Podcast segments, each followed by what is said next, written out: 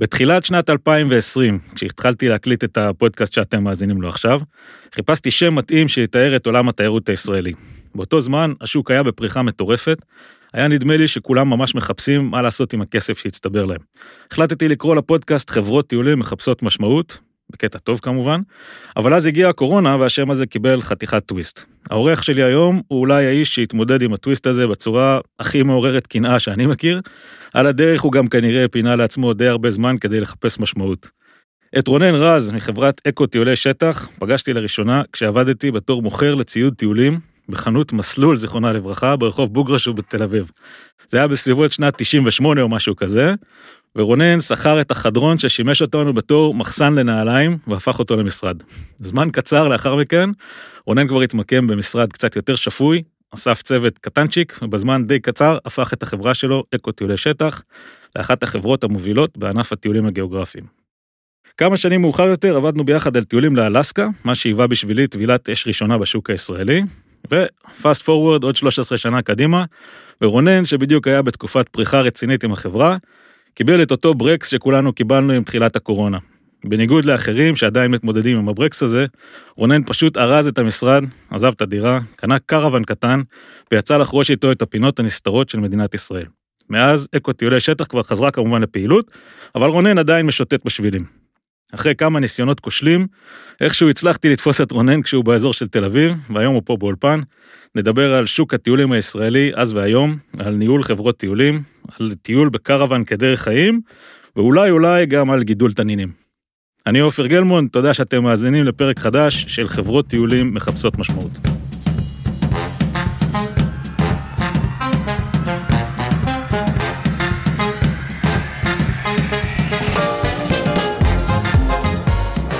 רונן, אהלן. אהלן עופר, קודם כל אה, אחלה הקדמה. לא זכרת את המחסן הזה, אה? הדחקת אותו. לא, בטח שאני זוכר אותו, כל דבר חרוט אצלי עמוק בפנים, צריך אה, רק לשלוף אותו. אבל יופי, ההקדמה הייתה פה מרשימה מאוד. יופי, יופי, שמח. אחרי הקורונה אפשר גם להחליט לחשוב על קריירה של שדרן. סוג של שדרן דמיקולו. בוא נתחיל מהגידול תנינים, ראיתי את זה באתר שלכם. דווקא, דווקא. מה, גידלת תנינים בוונצואלה? כן, כן, אני בוגר הפקולטה לחקלאות, ובשנים אה, האלה זה היה 90-91, אחרי שסיימתי את הלימודים שלי, אז אה, חיפשו בארץ אנשים שינהלו חברת תנינים בוונצואלה. חווה לגידול תנינים, כן, אוקיי, חברת תנינים. סטייל מה שהיה זה בחמת גדר. אה, בערך, זה יותר לצרכים דווקא לא תיירותיים, אלא מסחריים. וכיוון שהייתי בוגר הפקולטה ולמדתי גידול דבורים, זה בערך הדבר הכי קרוב שיש לתנינים פה בארץ. דומה מאוד. אז uh, שלחו אותי לשם, ועברתי שנתיים מאוד מיוחדות בחיי. כתבתי על זה ספר, דרך אגב, זה נקרא. תנינים לא בוכים. וואלה, ו... לא הכרתי את זה. כן, אז זה היה אחד הניסיונות הספרותיים הראשונים שלי. אז זכרתי שיש לך איזה רומן עם ונצואלה, שבאמת אה, כן, זה, כן. זה מגיע משם. אני התאהבתי בארץ הזאת מאז, אה, ועד היום אני מתגעגע, מחכה שיפתחו אותה מחדש. שם זה לא הקורונה, שם זה... בעיות אחרות, בעיות מבניות יותר, כן. יותר קשות. אה, בסדר, איך, איך התגלגלת לעיסוק בתיירות בעצם? חזרת משם ומה קרה? אני חושב שהדרכת טיולים תמיד הייתה אצלי, תראה, אני הייתי בארץ, אה, זאת אומרת, בזמן הצבא אה, הייתי מדריך אה, ידיעת הארץ. היה פעם ג'וב כזה, אתה יודע. שלח. לא בדיוק, שלח זה מורה לחינוך גוף... ל... לא יודע, האמת. גדנ"ע, או כן, מה שקראו אוקיי, פעם, כן? לא, הייתי מדריך ידיעת הארץ, זאת אומרת, לוקח חיילים לטייל בארץ, בכל מיני מקומות, לחזק את אהבתם ל... אוקיי. לא זוכר מה המשמעות הייתה, מבחינתי, המשמעות הייתה שלמדתי לטייל בצורה מקצועית. עם היבטים אה, לכיוונים אה, גיאולוגיים, גיאוגרפיים, אה, בוטניים, זואולוגיים וכן הלאה, והיסטוריים, ואהבתי את זה. זאת אומרת, יש בי איזושהי תכונה של אוהב לדבר, אוהב לספר, אוהב ללמד, וזה התלבש עליי יפה. ומאז בעצם תמיד עשיתי את זה גם באזרחות, גם תוך כדי הלימודים באוניברסיטה. זו הייתה אופציה. ומתי התחלת להדריך בחו"ל? מתי יצא לך להוציא טיולים מחוץ לישראל? אה, אני לא זוכר את השנה המדויקת, אה, אבל סוף שנות ה-80 התחלתי להדריך אה, טיולי ספארי לקניה. מי זה היה, עם החברה הגיאוגרפית? עם החברה הגיאוגרפית. ואז, כיוון שהייתי כבר אחרי כמה שנות טיולים במזרח ובאפריקה וכן הלאה, אז הרחיבו את היעדים שלי די מהר. וכן, והייתי מדריך באותם ימים, כל מיני טיולים. זה היה, זה היה נפלא, כי זה היה בעצם התיירות, בוא נגיד, בתחילת דרכה כפי שהכרנו אותה בהמשך. אני יכול לראות במהלך כל שנות הקריירה שלי, במיוחד בתקופה שכבר הייתי בעל חברה משלי, אקו טיולי שטח, יכולתי, יכול לראות אפילו, אתה יודע, איזשהו היבט היסטורי על עולם התיירות הישראלי בפרט והעולמי בכלל. ש? ש... שבעצם, אתה יודע, זה, התיירות זה דבר די מודרני. החגיגה הזאת שדיברת עליה בשנה, בשנת 2000, זה היה שיא של לא הרבה שנים של תיירות שתפסה מקום נורא מרכזי בפנאי של אנשים, בעיקר אנשים מבוגרים שיצאו לפנסיה, ווואו. מה עושים עכשיו? הולכים להגשים את החלומות של הילדים שלהם שטיילו בתור מוצ'ילרים. כן, פנסיה והיה להם כסף. כאילו, בדיוק. כן. אז, אז אני אומר, בעצם תיירות במובן שאנחנו מכירים אותה היום, אה, התחילה, אני חושב, אתה יודע, בטח יש דוגמאות אחרות גם, אבל שנות ה-60, כשההיפים לקחו את הרכבת אה, אקספרס מאיסטנבול לקטמנדו, אז, אה, אז בעצם התחילה תיירות של... אה, אה, טיולים לצורך אה, נופש, או, או כ... לא, אפילו לא, כדרך חיים הייתי אומר אצלהם. הייתי אומר, זה תיירות תמיד הייתה, זאת אומרת, תיירות יש גם במאה ה-19 וגם גם לפני זה, אבל, אבל כן. אתה מדבר יותר על התיירות אולי הגיאוגרפית, מה שאנחנו מתעסקים איתו, כאילו חבר'ה שלקחו את עצמם למקומות של עולם שלישי, ו... אני, אני מדבר על, על, על העניין, על, על בעצם המהות המרכזית, שזה... אה, אה, טיולים למקומות אחרים בעולם כמוטיב מרכזי בשעות, בפנאי של אנשים. כן, אוקיי. אני מדבר על הדבר הזה. כן. אז אני חושב שבשנות ה-60 היו את הניצנים הראשונים, ובשנות ה-70 זה, זה התחיל להיות יותר נפוץ ויותר נפוץ. עדיין היה אה, לא בחירה גורפת אה, של כל האנשים, ולאט לאט זה הלך והתחזק. ואנחנו, אני כאקו טיולי שטח, אה, שהתחלנו את הפעילות בעצם ב... ב, ב סוף שנות ה-90 מתישהו? 96, 96, אוקיי? אז אני חושב שזכיתי להיות uh, בעצם בתקופה שבה תוך כמה שנים זה נכנס יותר ויותר לתוך uh, עולם הפנאי הישראלי, ובעצם uh, יכולנו לראות איך ה... כמות היעדים מתרחבת, כמות הטיולים הולכת וגדלה, כמות האנשים, הקבוצות הסגורות, אתה יודע, כל הדברים האלה פתאום קיבלו נפחים הרבה יותר משמעותיים. זאת אומרת, זכינו להיות בעלי חברות בתקופה ש... שהיה מה להציע והיה מי שיקנה. אתה, אתה כבר, אה, טוב, אתה, אתה מקדים את המאוחר, אנחנו נדבר הרבה על הקורונה אחרי זה, אבל... אה, לא, זה עוד לא הקורונה. לא, אתה מבחינתך ה... כאילו מסכם את זה, כאילו זה כבר לא... אתה יודע, כאילו התקופה הזאת כבר די הסתיימה. לא, לא, לאו דווקא, לאו אוקיי. דווקא. אה, כן, יכול להיות שהסתיימה במידה מסוימת, זה אנחנו לא ממש יודעים ונדע את, את זה בשנים הקרובות. כן. איזה פנים זה יתפוס, מה זה יהיה בדיוק, זה יהיה אולי משהו אחר, משהו חדש. אבל אני מדבר אה, על זה שכן, היינו בתקופה של פריחה של משהו שהתחיל לא מזמן. כן, כן, בסדר. מה, מה בעצם גרם לך לפתוח את החברה? מה, מה היה הסיפור מאחורי זה? פשוט... אה, הרגשת ש... אה, תראה, אני לא איש עסקים מ... בוא נגיד, מבטן ולידה, כן? זה לא, זה לא מיסודי.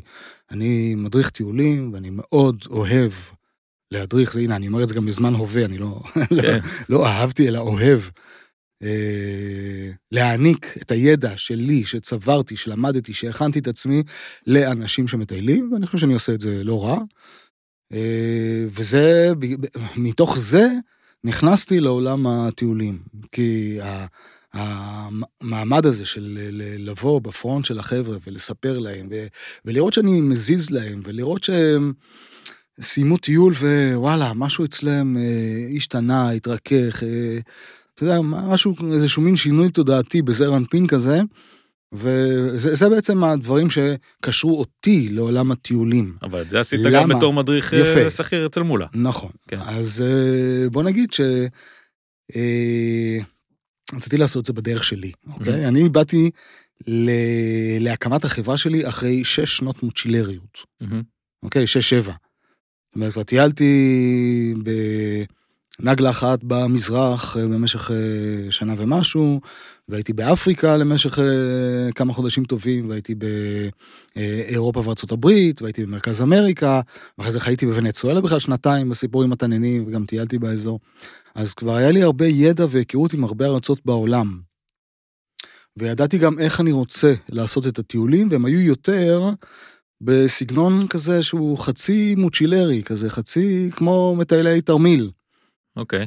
אה, וזה וגם, ככה היה, זה היה האפיון של הטיולים שלכם בהתחלה? אגב, גם בחברה הגיאוגרפית, אה, הקמתי מחלקה בזמנו שנקרא טיולים בראש צעיר, שזה היה המוטו שלה, זה היה גיידליין, ועל פיו אה, תכננתי את הטיולים. הם בדרך כלל היו ארוכים יותר, הם היו, הם לא הלכו על, על מלונות פנסי, אלא מלונות סבירים של גסטהאוזים טובים אפילו.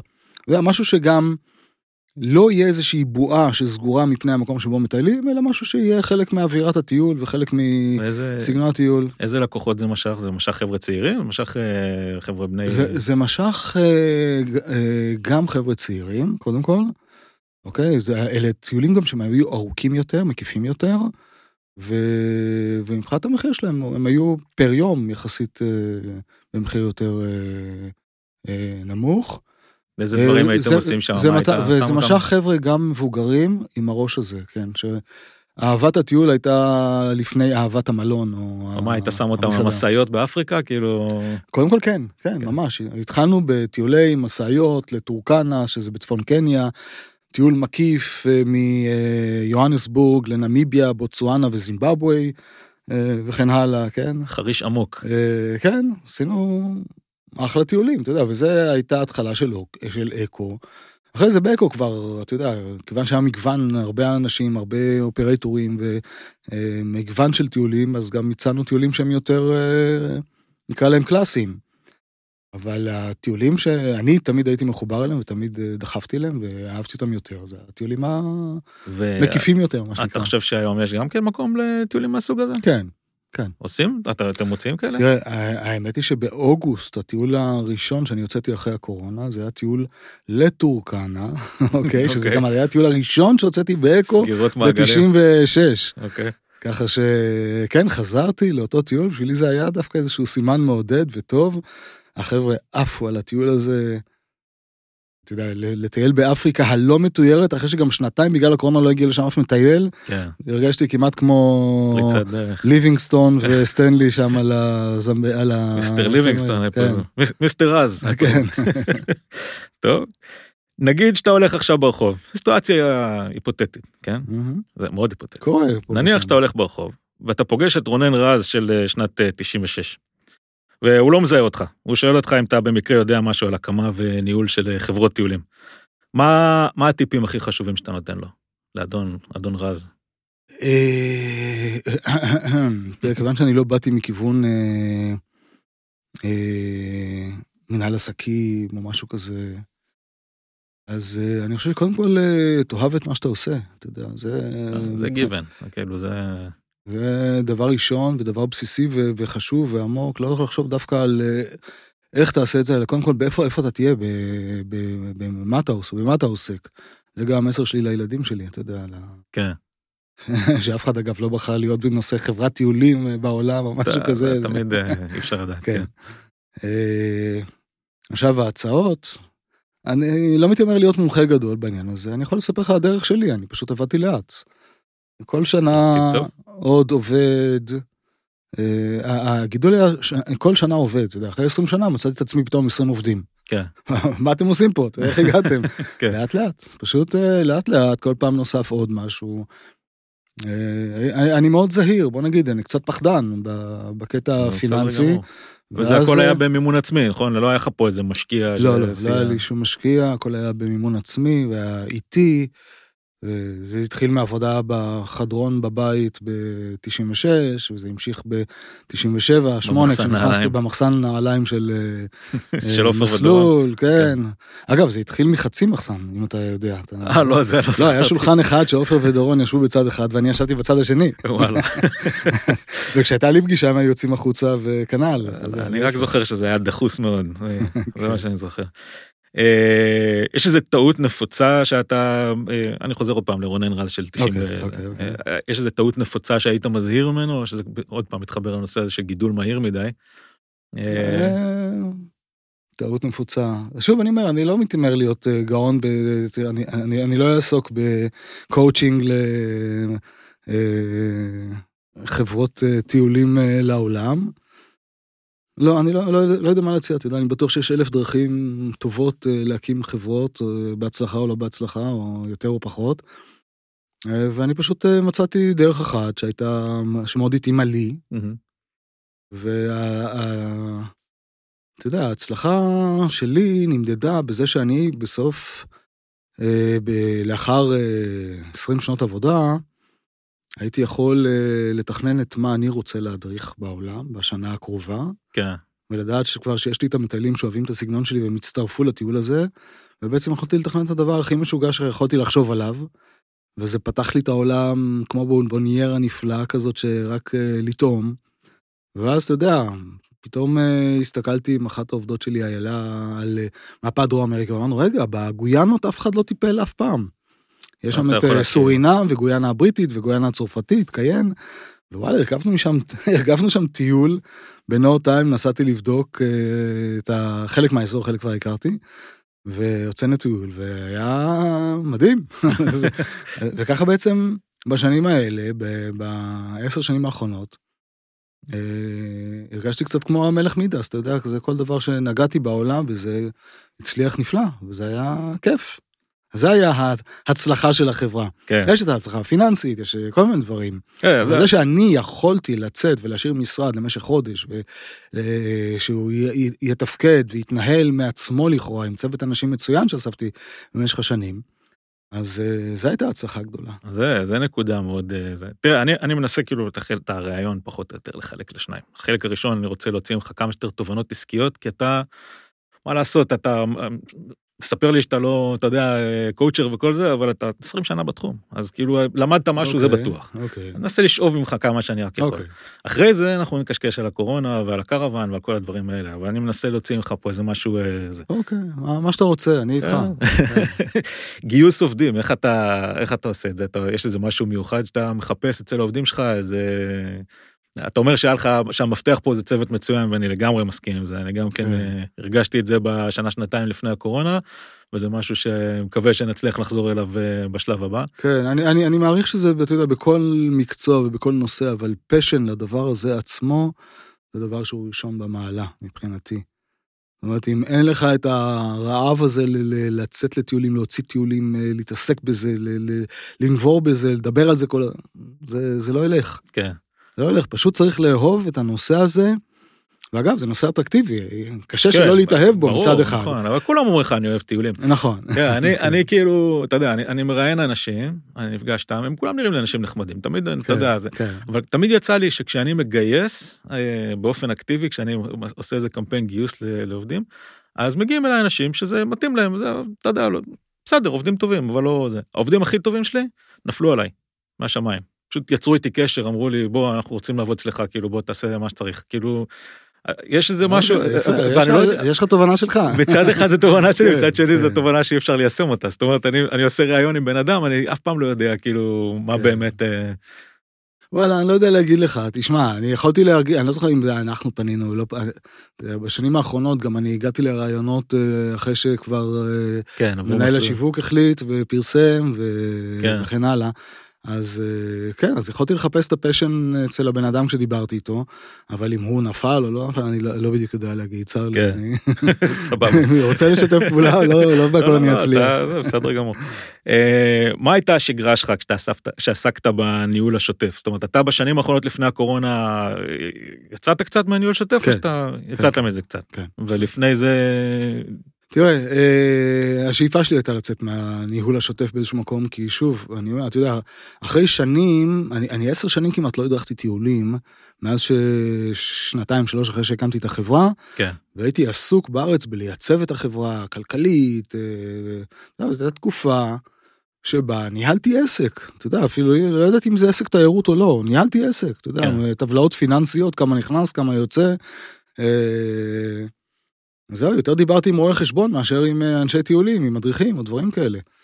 ואחרי, אתה יודע, העשר שנים האלה, פתאום תפסתי את עצמי ואמרתי, רגע, מה אני עושה? אני הגעתי מעולם נפלא של מדריכי טיולים, ומה שאהבתי זה להדריך טיולים, ופתאום אני לא מתעסק בזה בכלל, אני מתעסק בלבנות חברה. כן. ודוחות מע"מ וזה, וואלה, איך זה נפל עליי הדבר הזה. ואז, אתה יודע, הייתה איזושהי הזדמנות, ואמרתי, טיול שמאוד, שבניתי אותו בזמנו, אה, ואהבתי אותו, זה היה טיול מוזיקלי לקובה, ג'מייקה וטרינידד. ואז אה, באה איזה קבוצה והתעניינה בטיול הזה, הם שמעו על הטיול הזה, אמרתי, וואלה, אני אדריך אתכם. ויצאתי איתם, וזה היה נפלא. פתח לך את הצ'קרות. פתח, כן, זהו, אמרתי, ככה אני צריך, בשביל שיהיה לי גם את ה passion, ולא רק את ה... אה, אתה יודע, הגישה הסינית, בלי, להגיד משהו רע על הסינים, אבל כן. של אם אי אפשר לספור את הכסף בקוריאה בסוף uh, יום, אז איזה מין יום זה? אז אמרתי, אני צריך את זה. כן. אני ממש צריך את זה. ואז זה התחיל מפעם בשנה, ועבר לפעמיים בשנה. וב-2019 הוצאתי שלושה או ארבעה אפילו טיולים במהלך אותה שנה. וזה היה... וכשהיית בארץ כן. לא היית מעורב ב... ב... ביומיום של העסק? היית יותר באסטרטגיה? לא, הייתי, לא, לא, הייתי מעורב. הייתי מעורב, ו... וכן, יכולתי להרשות לעצמי להיות מעורב בתכנונים. זה היה חלק, אה, לא יודע אם אני מקדים איזושהי שאלה או לא, חלק מההצלחה של אה, אקו הייתה בפיתוח העסקי שאנחנו עשינו כל הזמן. כל הזמן מוצרים חדשים. או, הנה, אתה רואה, זה מה שאני רוצה ממך. או, הנה, אתה רואה? אז אני נתתי לך את זה על מגש, אתה יודע, בלי שאלות בכלל. יאללה. אז אה, אני אומר, הפיתוח העסקי, ו... והוא חשוב, אתה יודע, לא רק למלא את הרצונות של אנחנו השנה נעשה לפי בקשת הקהל עשרה טיולי ספארי לטנזניה, ארבעה לאוזבקיסטן, אלא לחשוב איפה אפשר להוציא, לארגן טיולים שיהיו מוצלחים, מדהימים, שנוכל למצוא לזה קהל והכל. הייתה חשיבה, עכשיו, זה, זה גם הייתה אווירה במשרד, זאת אומרת, זה לא רק אני עשיתי. והיו, עבדו איתי שישה, שבעה אופרטורים בשנים הטובות. שכל אחד היה ממונה או על תחום, כמו שיט, או על, או על, אזור, או על אזור גיאוגרפי, כמו... אה, לאסיה היו, כן. כשמה שהיו הרבה טיולים, אז היו אפילו שני אה, אופרטורים שחלקו את אה, אסיה ביניהם. ו, וכל אופרטור בעצם, אתה יודע, אחת מהמשימות והמחשבות, וזה נדבק, זה עבר מאחד לשני, היה לייצר טיול חדש. וככה נולד פתאום טיול לטיוואן, שאני בעצמי אמרתי, טיוואן? מי ייסע רק לטיוואן? וואלה, זה שוס, טיוואן. זה כן. שוס, כן, וככה. אז אני אומר, הקטע הזה של לבנות טיולים חדשים, זה היה נפלא. DNA של חברות זה משהו. כן, כן, כן זה ה-DNA, באמת. 2019, אני הייתי למשל בקיץ, רגע לפני שהתחיל הסיפור הזה של הקורונה, נסעתי למלאווי ומוזמביק. כן, שזה גם היה טיול חדש. לא, זה עוד לא היה טיול, נסעתי אה, להכיר. אה, inspection כזה. inspection. אוקיי. וחזרתי עם טיול, והתחלתי לשווק אותו, לא יצא, אתה יודע. כן. אולי במהלך כן. השנה הזאת נצליח להוציא אותו, אבל אה, עד הרגע האחרון היה כל הזמן פיתוח של מוצרים חדשים, או אפילו אה, תחומים חדשים באיזשהו מקום, טיול בסגנון כזה, בסגנון קצת אחר. שיט, רכבות, כל הדברים. שיט, רכבות, נכון, כן. טוב, בוא נדבר קצת על קורונה. נגיד שעדיין בעיה בהקשר העסקי, כן? נניח שהקורונה הולכת ונעלמת בשנה הקרובה, שזה כמובן לחלוטין wishful thinking שלי, אני יודע. מה לדעתך ההשלכות העיקריות שיישארו איתנו גם בעתיד? אה, אני, אתה יודע, אני באמת תוהה לגבי זה. אני חושב שאנחנו צריכים ללמוד משהו מכל התקופה הזאת של הקורונה. חייב להיות איזה מסר. חייב לצאת מפה איזה משהו, אחרת בזבזנו את הזמן פה. כן. כן. כי אני לא יודע, אני, אני עדיין תוהה וחושב על זה לא מעט, על, ה, על הסיפור הזה. אה, גם מבחינת המסקנה האישית אה, שלי, גם מבחינת ההתנהלות של אה, אקו, אוקיי? ואני חושב שגם מבחינה צרכנית, אתה יודע, יש יותר מדי משאלות או, או משתנים, שאני לא יודע לצפות את הדברים, אבל אני חושב שצריך להיות פה איזה משהו עם חשיבה רחבה. כל הנושא של גמישות, כאילו, אנחנו רגילים לעבוד... אתה יודע, אני לא יודע לגבי... אה, גמישות מה אתה מדבר? לגבי אה, ביטולים? כן, לקוחות כאילו, אתה יודע, מפחדים לשים אה, כסף על טיולים חצי שנה מראש. אה, כרגע אתה מדבר. כן, כן, כן. תראה, זה דברים שהשוק יכתיב, ומן הסתם אנחנו לא נוכל להתחייב, חברות תעופה לא יוכלו לקבל התחייבויות שלנו. אני מניח שהדברים האלה ימצאו את ה... ייפגשו באמצע. ייפגשו איפשהו, כן. זה פחות העניין. אני שואל את עצמי שאלות אחרות, אני שואל את עצמי למשל, האם כמו שבשנות ה-70, 80, הפנאי של אזרחים מבוגרים אה, מצא את דרכו, הפנאי וה, וה, והכסף מצא את מקומו לכיוון טיולים לעולם, אוקיי? האם זה ימשיך? האם הדור הזה לא פתאום יתמלא איזשהו, איזה שהם פחדים שיגידו, וואלה, למה בעצם אנחנו מרגישים כמו חובה לנסוע פעם, פעמיים בשנה לחו"ל? אולי נעשה מקרמה או נמצא לנו איזשהו תחביב או משהו כזה? בגלל שהם טעמו את זה כבר, אתה יודע, ברגע שאתה תואם את זה, אז... אה, כן, אני לא יודע אם זה הטעם האבסולוטי, אתה יודע, השביעו איזשהו רעב ראשוני, זה כבר הפך להיות איזה מין משהו נורא אופנתי ונורא... אני לא יודע אם זה, אני לא יודע אם זה יחזור.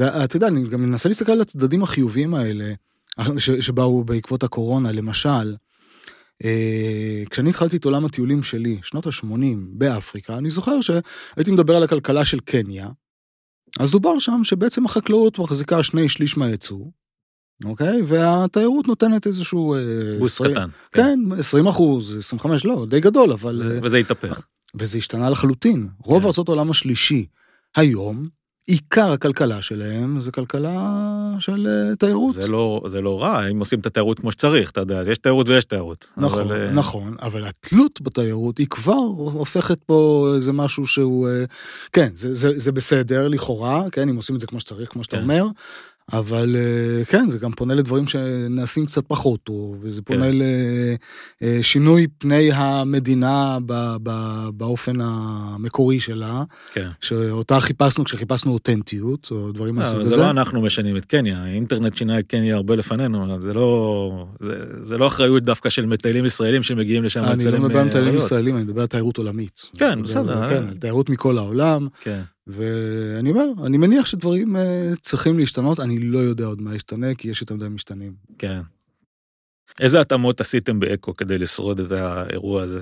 אה, בינתיים, כאילו, מה ש...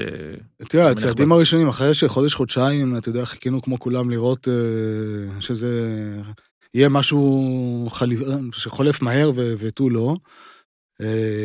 אחרי שהבנו שדברים קורים, מה שאני עשיתי לפחות, הרסתי את המשרד. שלחתי את הרהיטים למחסנים. אה, כל החבר'ה כבר היו בחל"ת מלכתחילה.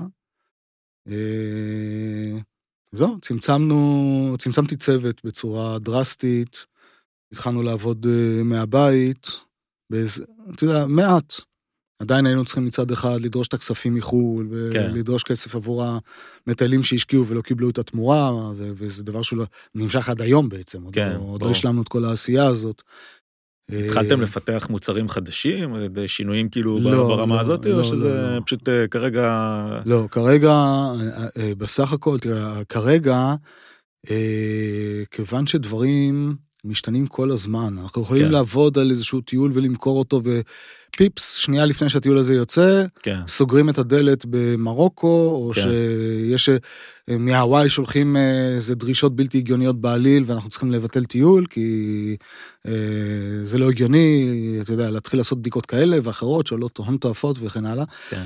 אז כרגע אנחנו, יש לנו מספיק מוצרים טובים שאנחנו יכולים להפעיל אותם, ואנחנו בעצם מתעסקים בעיקר במכירה של מוצרים קיימים, עם המינימום האופרטיבי הנצרך, זה לא זמן לפיתוח עסקי, זה זמן הישרדות כרגע. כן, עדיין. זאת אומרת, ב... אני לא רוצה למצוא את עצמי אה, עם, עם קופה ריקה. כן, ברור. אז אני, מה שתמיד ידעתי לעשות טוב זה לשמור גם על. ההוצאות. לא לטוס נמוך מדי. לא, בדיוק. ואז, אה, אתה יודע, אנחנו מחכים שבכל זאת הגל הזה יעבור, ולראות, אז... כן. אני אגיד לך שלא מדקדק לי באצבעות להפעיל את הטיול אה, למלאווי, מוזמביק, שזה טיול חדש לגמרי, צריך לעבוד עליו וכן הלאה, כן. מדקדק, אבל אני ממתין, בסבלנות, בשביל לא לעבוד לחינם. כן, כן, כן, לגמרי. אה, לא, כן, אלה התאמות. נראה לי כן. שרובנו באותו מקום. כן. טוב, עצירה זריזה לצורך קידום עצמי חסר בושה, בסדר? אהבתם את הפודקאסט? מצוין. זה הזמן ללחוץ פולו באפליקציה שבה אתם מאזינים, וככה תוכלו להתעדכן בכל פעם שיצא פרק חדש. בנוסף, מי שרוצה, מוזמן לעקוב אחרינו בפייסבוק או ביוטיוב תחת השם חברות טיולים מחפשות משמעות, או באתר שלנו שהכתובת שלו הוא עופרגלמונד.com. האתר הזה הוא של חברת הטיולים שלי שנקראת גלמונד מסעות גיאוגרפיים, שהיא חברה קטנה וממוקדת מאוד, שעוסקת בטיולים לאלסקה ולמערב קנדה, ובקרוב גם ניו זילנד, אינשאללה, הם יפתחו שם כבר. מוזמנים להיכנס לאתר, ליצור איתנו קשר, במיוחד אם אתם רוצים טיול לאלסקה או לקנדה, או לניו זילנד. כמו כן, אם תרצו להתקשר, אתם מאוד מאוד, מאוד מוזמנים ליצור קשר דרך המייל בפודקאסט את עופרגלמון.קום, בוואטסאפ, נשמח מאוד uh, לשמוע מה דעתכם על הפודקאסט, החל מהצעות למרואיינים מעניינים וכלה בשינויים מבניים רדיקליים, וכמובן פיטורים לאלתר של המגיש. עכשיו חזרה לרונן, בואו נדבר על uh, קרוונים. קרוונים. אוקיי. Okay. אה, אז ספר על השינוי שעשית, אתה אמרת קודם, ארזת את המשרד, שמת אותו בקרטונים, מה הלאה? מה... זה יצא ככה של יום ההולדת שלי בספטמבר, לפני שנה, המשרד, נשארתי עם משרד ארוז, ועיתותיי בידיי, אתה יודע, דבר שלא היה מלא שנים. כן. ובעצם הייתי מחויב למשרה מלאה כמנהל חברה ומדריך ו... משפחה, אב למשפחה וזה, כן. ופתאום הילדים שלי גדולים, עזבו את הבית. אתה בן כמה? אני 64. וואלה. ואני עם 64. וואלה. וקניתי אה, קרוון, ועברתי לגור בו, ומאז, שנה וחצי, אני משוטט ברחבי המדינה, שהיא לא כל כך קטנה, אתה יודע, חשבתי שהיא יותר קטנה. כן, אה? מסתבר שהיא מאוד גדולה. אתה סופר גם את השטחים? אה, קודם כל כן, אני סופר okay. אוקיי. גם את השטחים, לא מבחינה פוליטית, אלא מבחינה עובדתית. אתה מסתובב גם שם? מסתובב גם שם, כן. אה, אתה יודע, ואני מנסה להכיר, ואני משתדל, ואני מחפש אה, למצוא הרבה רבדים בתוך המדינה, ואני מגלה דברים מדהימים. אתה יודע, קודם כל, מבחינה אנושית. אתה יודע, אתה שואל אם אני מסתובב בשטחים.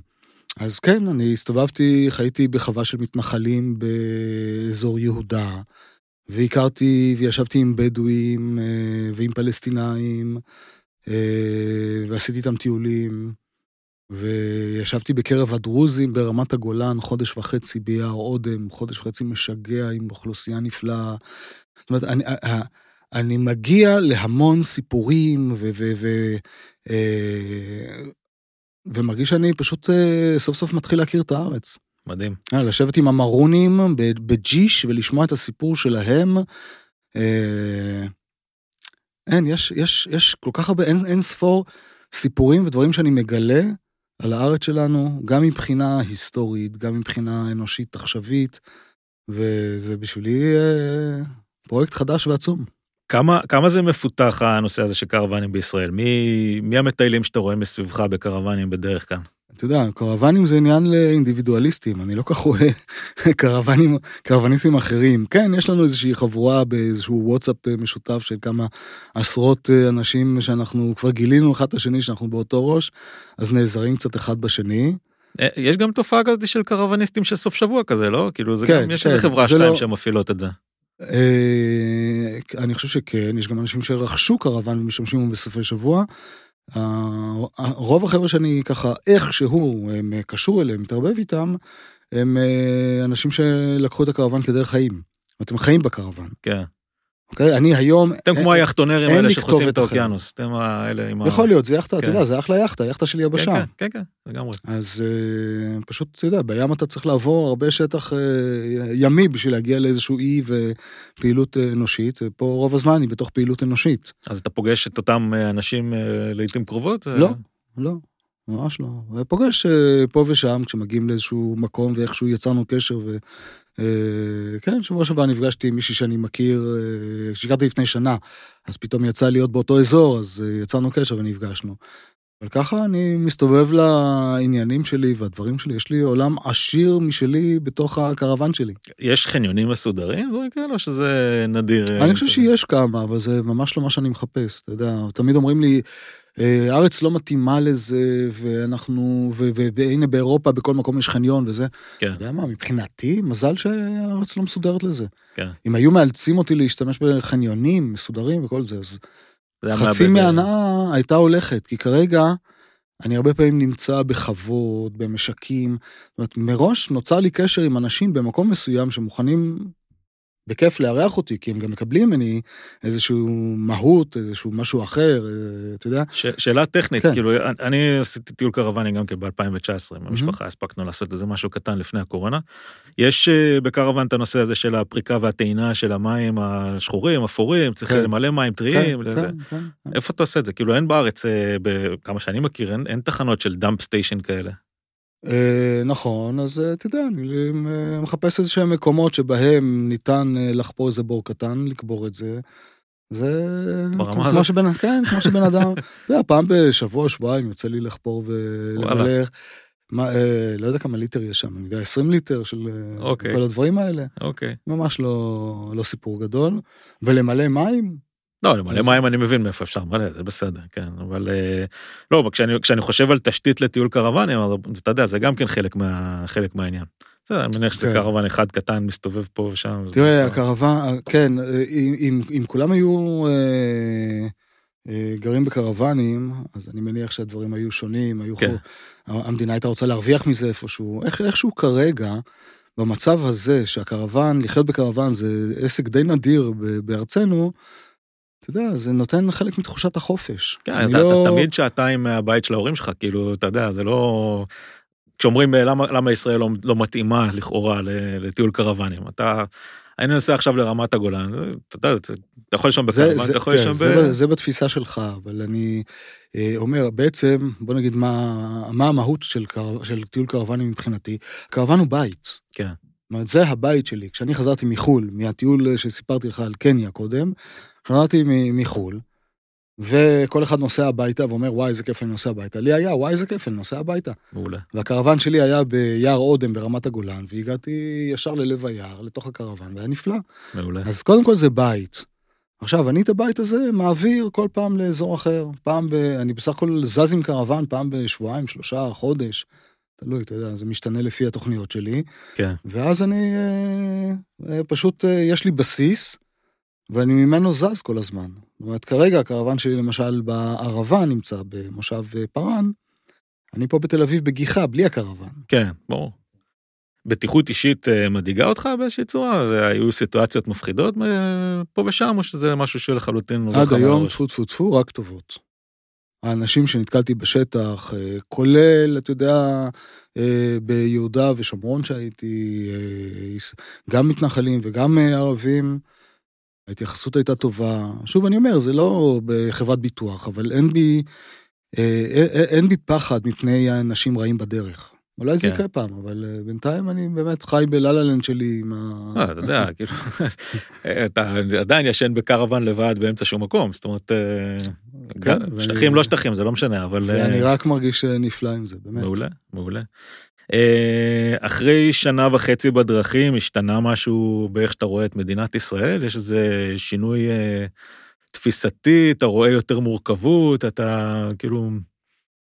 יש, יש דרך לסכם את זה בכלל, זו שאלה... אה, אני, תראה, די מהר אני נוכחתי לדעת ש...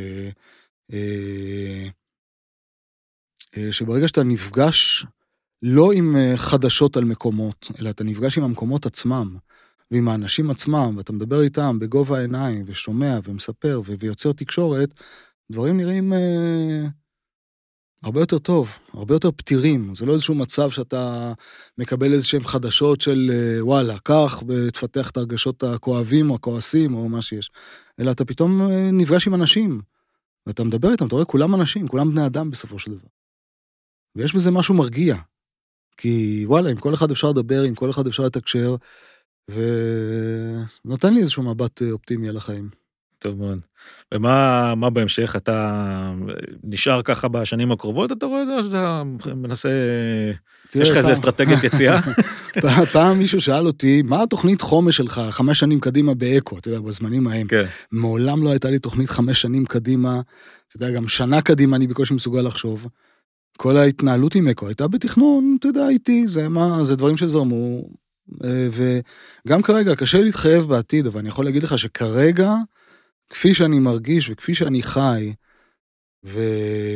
ו... והחיוניות שיש בי וה... והמלאות מתוך מה שהדברים שאני עושה, אני... אני בינתיים כאן, אני בינתיים כאן, ויכול להיות שזה יהיה לטווח ארוך. תענוג, תענוג, מעולה. אני מלא בקנאה כמובן, כן? אני רק... בסדר, יום אחד. יאללה, הגענו לשלב הסיום, אני עובר לשאלות של רפיד פייר, מה שנקרא. בקצרה, למה אתה מאזין כשאתה בקרוון? מוזיקה, אתה מתכוון, כן, כן, בטח, וואו, מלא מוזיקה. מוזיקת עולם. בזמן האחרון הרבה קצת בערבית אני שומע דברים אה, נחמדים. דווקא פופ ערבי. אה, מוזיקה לטינית תמיד אהבתי לשמוע, מוזיקה אפריקאית, כן. מנכ"ל ומייסד אקו נוסע בקרוון שלו במדבר ושומע פופ ערבי, זה תמונה טובה שאנחנו נמצאים פה איתה היום. אה, מקום שהכי היית רוצה לטייל בו ולא יצא לך עד היום. Mm. אתה יכול להגיד אלסקה, זה בסדר, אבל... אה, דווקא באלסקה הייתי. אה, אוקיי, כן. סבבה. אבל... אה, אה, אתה יודע, מאז שהתחלתי לטייל בארץ, שוב, אני יודע שזה קצת נשמע שמלצי כבר. אתה פחות מחפש... אז כן, אתה יודע, יותר אני מסתכל על איך, כי אני מגלה כל הזמן את הארץ מחדש. כרגע למשל, אני בנגב, זאת אומרת, אני חי בערבה ומטייל בנגב, באזור של נחל פארן. ואני פתאום מגלה דברים שבחיים לא הכרתי בנגב, המקדשי פולחן, אה, התופעות, המתקנים החקלאיים, הדרכים העתיקות, ואתה יודע, ואני אומר, וואו, אני עכשיו בתח... בגילוי של, בטיול גילוי של הנגב. כן. אז הטיולים שלי היום הם יותר לעומק מאשר לאיזשהו יעד חדש טרם ניסיתי, כי הייתי בהרבה יעדים, ואני מניח שאני עוד אגיע לכמה יעדים אה, חדשים בעולם, אבל כרגע הדרך איך לטייל, היא זאת שמעסיקה אותי יותר, וטענה אני מוצא, מוציא מהעומק, לא מהרוחב. מזכיר לי איזה סיפור של אהוד בנאי פעם שהוא כתב על טיול שהוא עשה מחוץ לגבעתיים או משהו כזה. אוקיי. מדבר על זה כאילו זה איזה טרק בהימאליה, אבל... אה, מה הנקודה הכי טובה בארץ להחנות בקרוון? אל אה, תסגיר אולי, אני לא יודע אם זה משהו שאתה... אבל יער אודם זה ה... בין השאר, אתה יודע, הנקודה, אני אגיד לך מה המאפיינים שלה, שהיא בחיק הטבע, שלא יבוא מישהו להזיז אותך משם בגלל אה, סיבה כלשהי, אגב, זה דבר שלא קרה לי אף פעם, אני פשוט שומע את זה מקרווניסטים אה, אחרים. אה, מקום שאתה, אתה יודע, שאתה יכול להרגיש שהוא החצר האחורית שלך. שאתה פותח את החלום והוא חלק מהבית שלך. שאתה יכול להתמקם בה גם לאורך זמן, אתה אומר, כן. לא רק... לאורך זמן, או בכיף לזמן שאתה תהיה בו. טוב, ודבר אחרון, טיול שהדרכת, שזכור לך במיוחד, זה משהו, זה חוויה hmm. יוצאת דופן, שזה משהו... אה, אפשר להסתפק ב... אה, לא, אין לי, אין לי אחד כזה, אתה יודע, אני זוכר, כיוון שהזיכרון שלי קצר, אז הזיכרון של הטיול האחרון הוא הכי חזק שלי. אז אה, כן, להגיע לטורקנה, צפון קניה, אחרי שנתיים שלא הגיע לשם אף מטייל, ולראות את האור בעיניים של האנשים שאו, מגיעים תיירים, איזה כיף. ולהרגיש שזה לא כיף בגלל הארנק הפתוח שלנו, אלא כי באמת בא להם לראות מטיילים ובא להם להרגיש כן. חלק מהעולם הגדול. וואו, זה היה... בסדר גמור. אחלה, כן. יופי, רונן, תודה רבה שבאת, היה תענוג. אחלה עופר, בכיף. יאללה, עד הפעם הבאה. ביי, תודה רבה.